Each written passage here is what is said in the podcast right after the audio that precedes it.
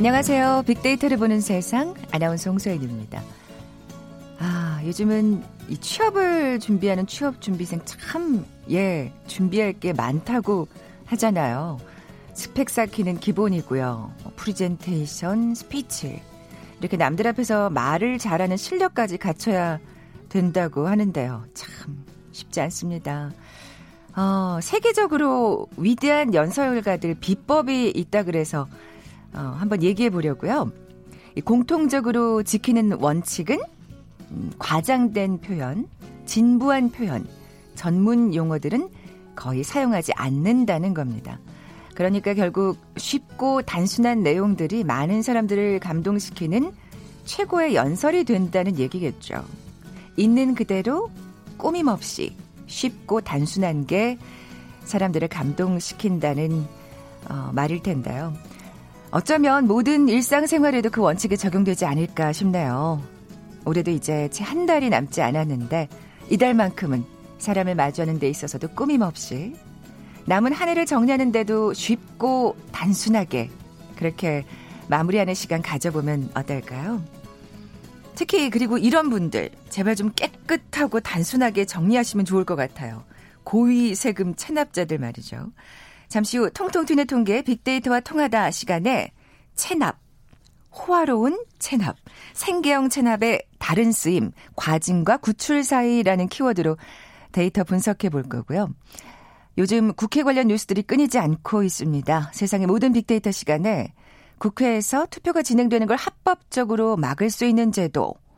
이 얘기 진짜 많이 오르내리고 있죠. 필리버스터에 관해서 자세히 살펴봅니다. 먼저 빅퀴즈 풀고 갈까요? 오늘 세금 관련 얘기 나눠볼 텐데 자신의 세금을 성실히 납부하는 거 국민의 의무죠. 그러기 위해서는 각 가정의 수입과 지출을 꼼꼼히 정리하는 일도 그에 못지않게 중요할 겁니다.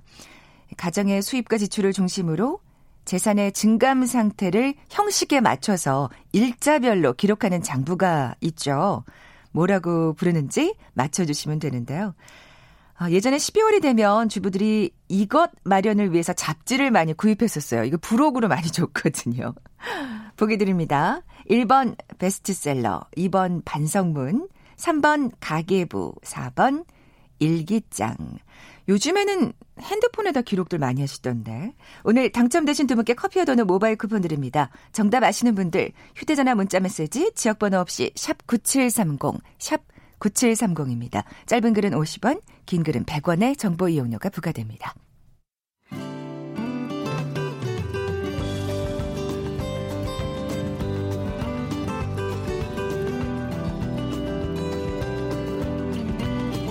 연관 검색어 속에 진실이 있다. KBS 일라디오 빅데이터로 보는 세상. 세상의 모든 빅데이터.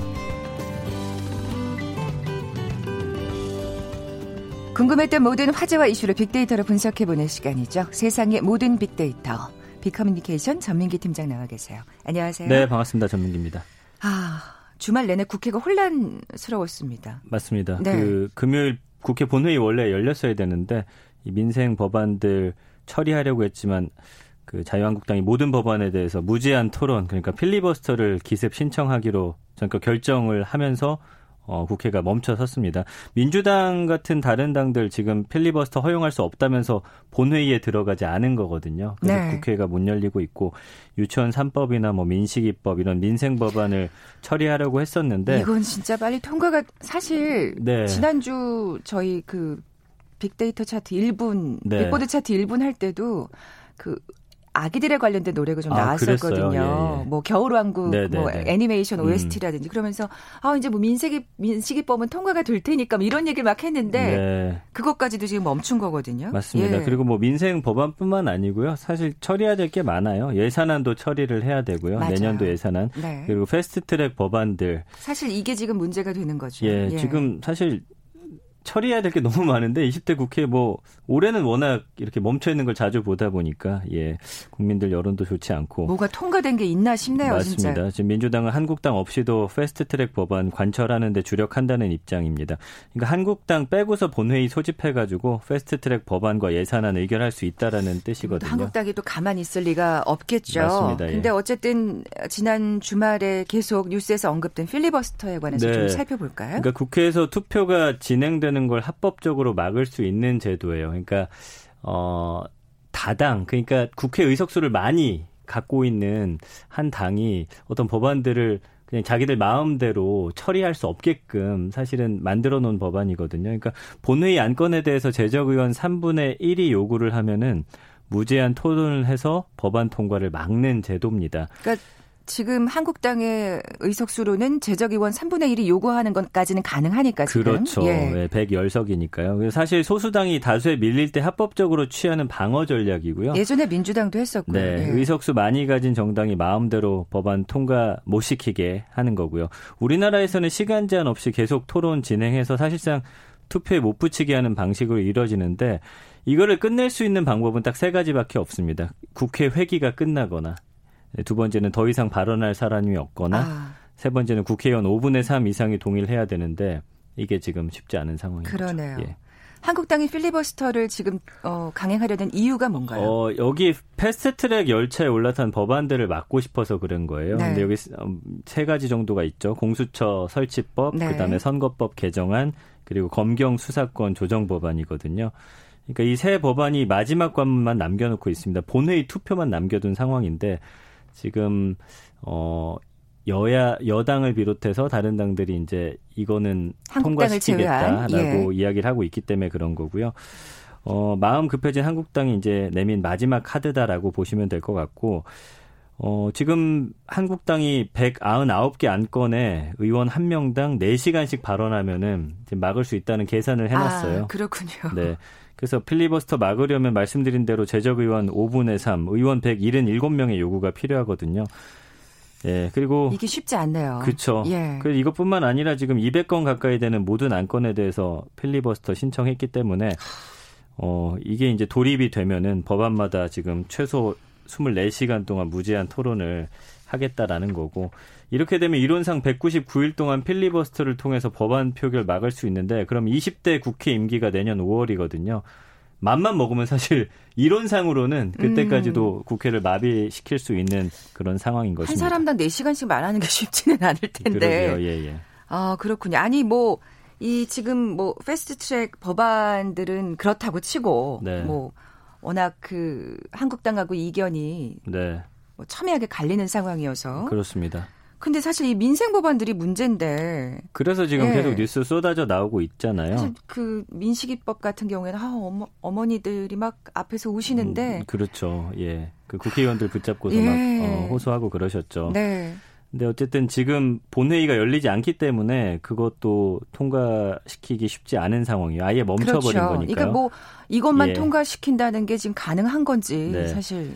그래서 이번 회기가 하고요. 끝날 때까지 남은 시간이 8일이거든요. 주말 내내 여야 간의 기싸움 이어지면서 어떤 법안이 통과될 수 있을지 아무도 지금 알수 없는 음. 상황이고 그래서 민주당이 여기에 맞서서 짧은 회기 임시국회를 여러 번 열어서 법안을 순차 처리하는 방안을 검토 중이에요.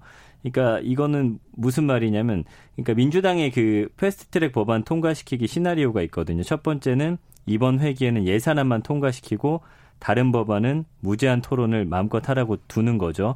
그리고 회기가 끝나면 임시국회를 반짝하고 열 수 있어요. 아. 그래서 저번에 무제한 토론한 법안을 바로 표결에 붙이고 이걸 이제 계속 반복하는 형식으로 예, 이거 좀 복잡한 방법이거든요. 이게 무슨 액션 스펙터클한 액션 영화 보는 것 같네요. 네. 아 참. 이게 뭐 정치적인 쟁점 법안들에 대해서 사실 얘기하고 싶지는 않아요. 왜냐하면 음. 많은 분들의 의견이 다 다를 테니까. 네, 네. 근데 정말 이렇게 민생 법안들이 자꾸 뒤처지는 걸 보면 사, 실 정말 마음이 아픈데요. 그렇죠. 빅데이터 상의 반응이 좋을 리가 없을 것 네, 같습니다. 지난 일주일 동안 5만 7천 건이나 필리버스터라는 단어가 언급됐습니다. 관심도가 상당히 높다고 봐야 되고요. 필리버스터에 대한 국민들의 반응을 보면 지금 감성어 긍부정 비율이 17.1 대 62.1이에요. 그래서 긍정 감성을 보면 이 또한 합법적인 것이다. 예, 그 그건 맞는 그건 말입니다. 맞는 예, 예. 말이니까요. 그리고 가능하다, 정상적이다, 존중하다, 명분 있다, 지지를 한다, 평화적이다. 근데 이제 부정 감성어를 보면은 통곡하다, 울음 터트리다. 이거는 사실 민식군의 어머니라든지 민식이법. 그다음에 여러 뭐 다른 사실은 또 법, 법안들이 있거든요. 뭐 음. 아이들 유치원 그 구역 안에서의 어떤 뭐 제한 속도라든지 이런 사고 막기 위한 법안들도 있고요. 뭐 무시하다, 비난, 일방적이다, 반대하다, 비난 쏟아지다, 몰인정하다 이런 단어들로 사실은 패스트 트랙 자체를 보는 그런 국민들의 시선은 좀 부정적이라고 보셔야 될 것 같습니다. 음, 뭐 예. 사실은 저랑 같은 생각이실 것 같아요. 이 민생 네. 법안들이 뒤로 밀려나는 데 대한 어떤 분노, 그리고 여론이 어떻게 싸늘할 수밖에 보면은 없는. 지금 예. 1년 동안 바라본 국회 정치인들의 모습에 대해서 좀 부정적인 그런 반응들이 있기 때문에 아, 또야라는 그런 반응들로도 나타나고 있는 것이죠. 음, 정말 뭘 너희들이 뭘 한 게 있어, 뭐 이런 굉장히 어떻게 보면 싸늘해요. 지금 시선 네. 자체가. 그래서 그러다 보니까 여야는 지금 여론을 그리고 민심을 자기 편으로 끌어들이기 위해서 어떻게 보면 치열하게 다툼 중이에요. 네.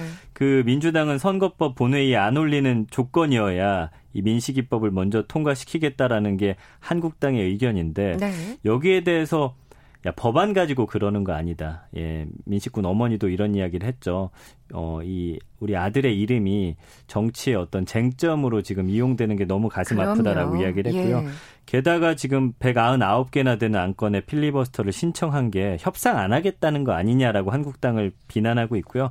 한국당은 애초에 이 민식이법에는 필리버스터를 신청 안 했다라고 계속 주장하고 있거든요. 그렇죠. 이게 사실 굉장히 그 여론을 의식한 발언이라고 볼 수. 있겠죠. 그래서 본회의 열어서 민식이법 같은 법안들 먼저 처리하고 필리버스터를 할 생각이었고 오히려 지금 우리가 이걸 한다고 하니까 본회의를 필리- 열지 않는 필리버스터를 한다고 네, 하니까 참여하지 않는 민주당을 오히려 또 비난하고 있거든요. 여기에 본회의 대한 열어라 이렇게 얘기하는 거죠. 그렇죠. 우리 이런 것들은 일단 통과시킬 생각이 있으니까 본회의 먼저 이- 열고 얘기하자. 근데 뭐 국민들의 입장은 사실은 어 굉장히 당을 지지하는 거에 따라서 갈려 있고요. 그렇겠죠. 그다음에 중간 정도에는 이 정치 자체에 대한 어떤 좀 부정적인 인식들이 많이 나죠. 올라오고 있는 예, 상황이에요. 염증을 내죠. 맞습니다. 어쨌든 뭐 어, 자유한국당 나경원 원내대표가 국회 본회의를 열자 뭐 이렇게 얘기를 그렇죠. 하더라고요. 그러니까 원포인트 국회라는 표현 쓰더라고요. 음. 그러니까 그 필리버스터를 신청하지 않은 법안 민식이법에 대해서는 우리가 원포인트 합의가 가능하다. 근데 민주당은 믿을 수 없다. 이런 음. 거잖아요. 그러니까 이거를 좀 특별히 강조하고 있다라는 건 역시나 여론과 민심을 그럼요. 의식하고 있는 것이기 때문에 사실 빅데이터 반응이 한 5만 7천 건 나왔지만 여기에 대한 국민들 자신들의 의견을 좀 많이 올려주실 필요는 있어요. 굉장히 음.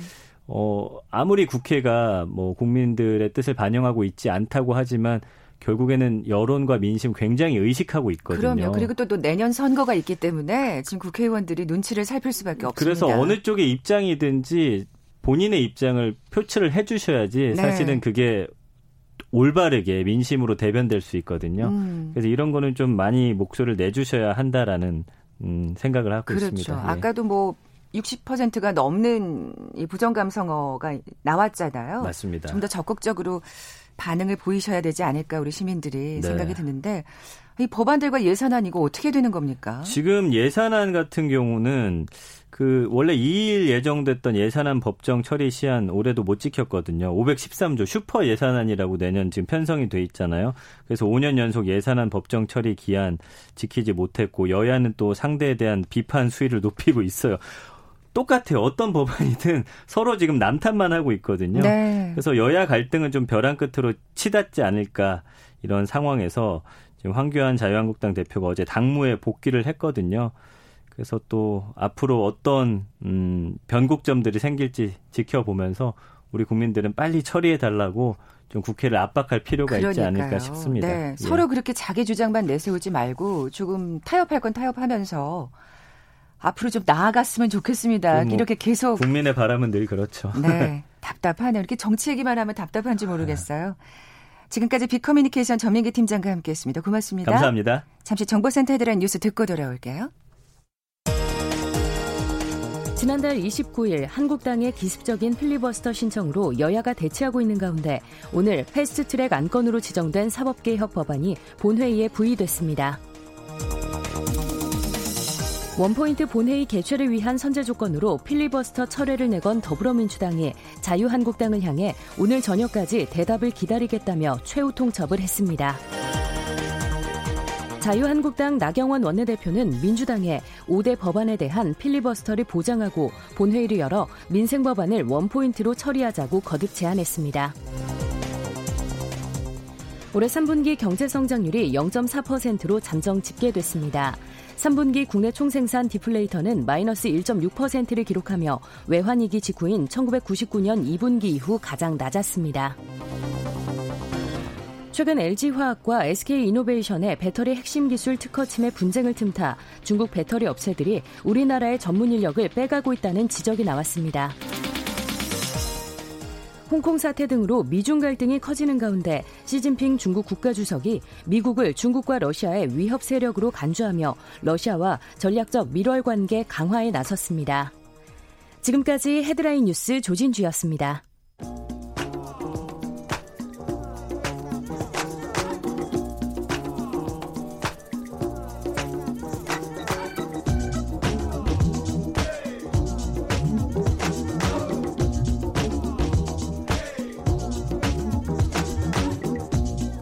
튀는 통계.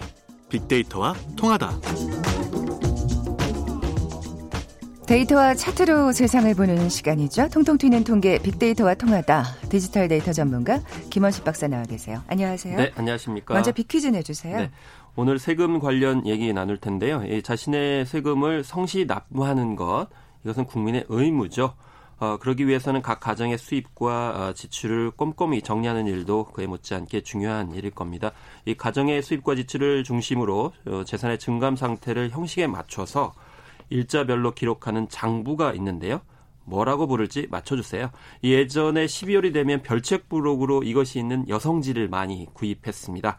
아, 1번 베스트셀러, 어, 2번 반성문, 3번 가계부, 4번 일기장 중에 골라주시면 되겠습니다. 네, 오늘 당첨되신 두 분께 커피와 도넛 모바일 쿠폰 드립니다. 정답 아시는 분들 저희 빅데이터로 보는 세상 앞으로 지금 바로 문자 보내주십시오. 휴대전화 문자 메시지 지역번호 없이 샵 9730, 샵 9730, 짧은 글은 50원, 긴 글은 100원의 정보 이용료가 부과됩니다. 앞에서 좀 갑갑한 정치 얘기를 했는데 아, 이 키워드도 사실은 굉장히 어떻게 보면 화가 나는 그런 그렇죠. 얘기라고 할 수 있을 것 같아요. 자, 오늘의 키워드 체납. 호화로운 체납, 생계형 체납의 다른 쓰임, 과징과 네. 구출사입니다. 네, 그렇습니다. 예. 어, 되게 어, 체납하면은 좀 범죄라고 이제 생각하죠. 또 답답하기도 하고요. 안 내시는 분이 너무 많기 때문에요. 또 뭐 또 이렇게 뉴스 프로라든지 아니면 교양 네. 프로에서 그 상습 고액 체납자 찾아가가지고 막 거의 뭐, 뭐 영화를 본 듯한 그쵸 방문 뭐 문 두드리고 또 네. 있는 거 없는 거 찾아내고 막 그런 그렇죠. 모습도 기억하실 겁니다. 예. 맞습니다. 그, 그런데 이제 생계형 또 체납이 있기 때문에 그렇죠. 생계형 체납을 또 희망적으로 쓸 수 있는 어, 그런 방법들이 또 모색이 되고 있기 때문에 이런 점도 살펴보겠습니다. 네. 그래서 뭐 아까 말씀하신 것처럼 진짜 영화의 한 장면처럼 쫓고 쫓기는 모습들 많이 보이잖아요. 숨바꼭질을 하죠. 숨바꼭질을. 네. 뭐참 예. 어, 엉뚱한데 숨겨놓고 계시는 분도 많더라고요. 예를 들면 뭐, 그 스페어 타이어 보관함에 이제 보자기로 이렇게 싸놨는데 알고 보니까 거기 안에 금반지, 금시계 이런 귀금속이 있어가지고 9년간 안 낸 그런 체납액을 회수한 사례도 있었고요. 스페어 타이어 보관함이요. 네. 예. 그리고 또 골프장 내에 있는 어떤 그 가택을 수사했는데 쓰레기만 너무 많아가지고 되돌아가려고 하는데 옆에 보니까 또 기타 가방이 있는데 이게 만 7,000달러짜리 그러니까 만뭐 1,800만 원 정도의 그런 가격이 있어가지고 그걸 압수한다. 이렇게 좀 곳곳에 이제 숨겨놓고 돈을 안 내는 거죠. 음. 심지어는요 이 가택 수색 중에 학원에 간다면서 이제 고교생이 이제 집 밖으로 나가는데 바지 주머니에 현금이 무려 3,500만 원 있었어요. 아, 그 자녀한테 그렇게 몰래 은닉을 한 거군요. 네, 그 곳곳에 이제 현금 있는데도 아. 불구하고 안 내는 거죠. 심지어는 아, 기상천외합니다. 집안에 있는 오디오 세트가 뭐 2억 원짜리도 있었고요. 음, 그래서 그러니까 그런 식으로 물건으로 고가의 물건을 하고, 사, 사서 네, 경매를 해서 네. 그것을 통해서 이제 환수를 하는 그런 어, 상황이었습니다. 그래서 네. 이게 실제로는 재산이 없는 게 아닌데 예, 내지 않는 이런 고액 체납자들이 이제 많은 거죠. 네. 참 어떻게 보면은 그 열심히 정말 징수하려고 노력을 하시는 거예요. 음. 근데 그럼에도 불구하고 또 정말 그 안 내려는 사람들은 더 기상천외한 네. 아이디어를 내놓는 거고 그렇기 때문에 이 체납액이 상당하다면서요. 그렇습니다. 이 지방세 체납액 같은 경우 수조 원대입니다. 어, 지방세 같은 경우는 어, 2015년에 4조 2천억 원이었는데 예, 작년에는 4조 5천억 원 정도입니다. 이게 다양한 대책, 정말 쫓고 쫓기는 방법들 하고 있는데도 불구하고 그러니까요. 감소하지 않고 있고요. 국세 같은 경우도 고액 상습 체납자가 문제인데 이 100명 정도가 안 낸 세금이 한 5,900여억 원. 100명이요? 2천억 원. 예. 어. 1인당 평균 59억 원을 내지 않고 있어서 있는 분들이 참 너무한다라는 생각이 드는데 지역별로 보면 서울, 경기, 인천 순으로 어, 수도권이 총 4,165억 원 정도 돼서 수도권에 역시 고액 예, 상습 체납자가 많은 것으로 이렇게 나타나고 있는데 대개 2억 원 이상의 고액 상습 체납자가 1,158명 정도 이렇게 되고 있는 상황이고 구간별로 보면 2억에서 5억 원 정도가 4,300명으로 어, 1조 6천억 원 정도 차지해서 제일 많은 그런 상황이고 그 다음이 5억 원에서 10억 원 정도 이렇게 어, 체납한 분들이 어, 연이어서 이제 순위를 어, 랭크하고 있네요. 네. 그러니까 안 내는 사람들이 계속 안 내는 지금 상황이라고 보시면 될 그러니까 것 일단 같아요. 내면 액수가 크기 때문에 아마 그래서 더 안 내는 것 같아요. 더 은닉하고 그렇기 때문에 일벌백계를 해야 더 음. 중요하지 않나 싶습니다. 네. 그래서 더 어떻게 보면 정부는 고삐를 바짝 죄고 있는 게 그 내가 사는 지역에 있는 지방세 고액 상습 체납자를 네. 확인하도록 지금 사실 범죄이기 때문에 우리가 이제 성범죄자들을 공개를 하잖아요. 마찬가지로 어, 지난달 20일부터 지방세 고액 상습 체납자 9천여 명의 명단을 공개를 해서요. 음, 예, 체납자 명단은 홈페이지에 들어가시면 다 확인을 하실 수가 아, 있어요. 음. 뭐 이제 지방세 같은 경우는 마찬가지로 뭐 당연히 어, 확인하실 수 있는데 지방세 같은 경우는 보니까 이 업종별로는 제조업, 도소매업, 서비스업 순으로 이제 많았고요. 또 공개 대상자 같은 경우는 어떤 대상자냐면 1월 1일부터 기준으로 해서 천만 원 이상의 지방세를 1년 이상 체납한 개인과 법인입니다. 아, 네. 이름, 나이, 직업, 주소, 체납학 세목 등을 모두 공개를 하기 때문에 이런 기준으로 지금 공개를 하신, 한다는 예. 말씀이시죠? 이게 네. 뭐 그냥 어 뭐안 내면은 그냥 기록만으로 있는 게 아니고 이게 공개가 되기 때문에 아, 체납하신 분들은 이런 점을 감안을 하셔가지고 예 이제 신고를 그러니까 그 체납액을 다- 아, 이렇게 내시는 것이 중요하겠습니다. 네. 그러면 그 공개된 사람들 좀, 좀 살펴볼까요? 네 가장 눈길을 끄는 분이 있죠. 예 전두환 전 대통령이 뉴스에 많이 눈길을- 또 오르내렸죠. 이분은 주민세 6,170원을 5년째 체납을 하고 있습니다. 이게 억 원이 아니고요. 6,170원입니다. 이걸 왜 안 내시는지 잘 모르겠어요. 근데 음. 액수는 굉장히 큽니다. 주민세 외에 이 전체적으로 내야 될 이, 어, 세금이 9억 1천만 원입니다. 네. 그, 올 4년 연속 공개 명단에 있고요. 또 김우중 전 대우그룹 회장도 35억 500만 원입니다. 가장 많이 안 내신 분은 저축은행 불법 부실대출 혐의로 기소돼서 이 징역 7년을 받은 오문철 전 대표인데 138억 4,500만 원입니다. 이걸 안 내고 계세요. 그래서 음. 어, 돈을 가지고 계신 분들이 다안 내게 되면 이것도 사실 체납액 같은 경우도 노블리스 오블리제를 실현해야 되지 않나 이렇게 생각이 들 수밖에 없고 특히 전두환 전 대통령의 이 일가는 어, 많이 안 내고 계세요. 예를 들면 처남 이창석 씨 같은 경우 6억 6,700만 원. 동생인 전경환 씨 같은 경우도 4억 2,200만 원 안 내서 집안 자체가 지금 체납액이 너무 많은 음. 그런 상황이 이렇게 벌어지고 있습니다. 뭐 주민세 6,170원을 5년째 체납하시는 거 보면 그냥 아예 안 내는 지금 전략으로. 가문 자체가 안 내니까 이건 네. 너무하시다라는 생각이 들 수밖에 아이고 없습니다. 참. 그 내년부터 도입될 전망이라는 감치 명령 제도는 뭔가요? 이거는 조만간 본회의를 통과해서 내년부터 적용될 가능성이 높은데요. 이것도 또 어떻게 보면은 굉장히 그 법제도를 강화 강화하는 거죠. 네. 세금 2억 원 이상 3회 체납을 하게 되면 유치장에 가둡니다. 아. 그래서 30일간 유치장에 가두는 제도가 되겠습니다. 그러니까 이제는 뭐 그 내라고 종용하는 걸 넘어서서 이제 강력한 구속하겠다라는 예. 어, 것이죠. 그래서 경제 활동도 못하게 하겠다 이렇게 얘기를 하고 있는 건데 원래는 1년 쪽 어, 1년 이 체납 기간에 에, 체납액 1억 원 이상으로 이제 했었는데 이게 약간 좀 변경이 돼서 아. 했는데 예, 뭐 국세 정보 공개 심의 위원회를 통해 가지고 예, 어떤 과정을 펼치기 때문에 함부로 할 수 있는 건 아니라서 어, 이제 그런 일시적인 제도는 아니고요. 근데 중요한 것은 2억 원 이상은 내년부터 체납되는 금액만을 기준으로 합니다. 그런데 다만 고액 상습 체납자 같은 경우는 앞으로도 체납 가능성이 높기 때문에 음. 에, 가능성이 높고요. 그래서 전두환 전 대통령 같은 경우 계속 어, 될 가능성이 높기 때문에 아마 계속 안 내고 계시니까 예. 실 가능성이 높아요. 네. 계속 안 내신다면 안 내시면. 예, 단서를 다는 거죠. 그렇습니다. 어. 그뭐 이것도 마, 말씀하신 대로 굉장히 또 절차를 거쳐야 유치장에 가둘 수 있다는 지금 얘기인데 물론 마음 같아서는 우리 그 서민들의 마음 같아서야 당장이라도 하고 싶지만 법이라는 게 그렇지 않으니까요. 네, 그렇습니다.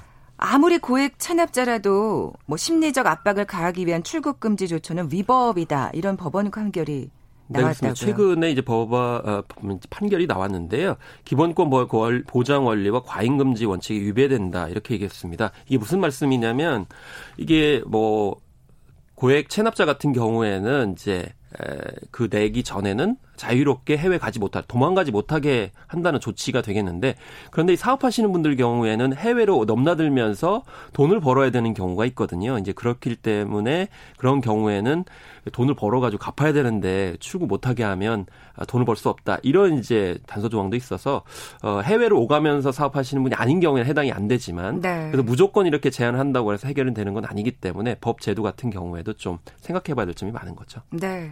또 그렇죠. 이렇게 뭐 어떤 서민들의 마음이야. 후련하게 해줬으면 네, 좋겠지만. 좋겠지만 또 법이라는 게또 이게 엄격한 부분이 또 필요하겠죠. 어려운 점이 많습니다. 그러니까요. 생계형 체납 얘기도 좀 해볼게요. 이 가장 문제가 되는 게 건보료 생계형 장기 체납자입니다. 8만 9천 명 정도 되는데 이분들 같은 경우는 이제 점차 늘어나고 있어요. 2016년에 6만 1천 가구, 2017년에 6만 2천 가구, 작년엔 7만 가구 정도 한 8만 9천여 명이 내지 못하셨어요. 음. 그래서 이런 부분들 같은 경우 결국에는 병원을 못 가게 되는 그런 상황인데 아 이런 분들은 대개 월 1만 원도 채 안 되는 건강보험료를 1년 이상 내지 못한 분들을 가리킵니다. 그러니까 너무 경제적 어려워 가지고 네. 예, 건강보험료 내지 못하는 분들인데 내지 못하기 때문에 이런 분들은 결국에는 잘못을 한 거잖아요. 근데 그 잘못한 대상자로만 규정할 수가 없는 거예요. 그러니까 의료 사각지대에 있는 분들이라고 할 수 있을 텐데. 그렇습니다. 사실 이게 재산이 좀 있는 경우에는 다 이게 어, 압류를 하게 되는 그런 상황인데 이분들은 압류할 재산조차 없는 상황이고 병원을 가지 못하게 되는 그런 상황이기 때문에 이 체납이라는 것 자체가 이렇게 범죄처럼 취급할 수만은 없는 음, 그런 것이 바로 예, 생계형 어, 장기 체납자들이죠. 건강보험공단에서는 어떻게 얘기하고 있나요? 장기 뭐 체납자 같은 경우에는 병원 이용을 막는 것은 아니다. 그래서 병원을 갈 수는 있다 이렇게 얘기하는데 이 전문가들 같은 경우에는 아무래도 이제 연체 보험료 고지라든지 보험료 독촉을 한다든지 납부 동료를 하게 되면 이게 심리적으로 위축돼서 음. 아파도 병원에 가지를 못한다는 겁니다. 실제로 생계형 장기 체납자 가운데 지난해 의료기관을 방문한 사람은 79% 정도로 되는데 이게 의료기관 어, 이용률을 보게 되면은 건강보험 가입자 같은 경우 94%, 의료급여 대상자는 97%야. 그러니까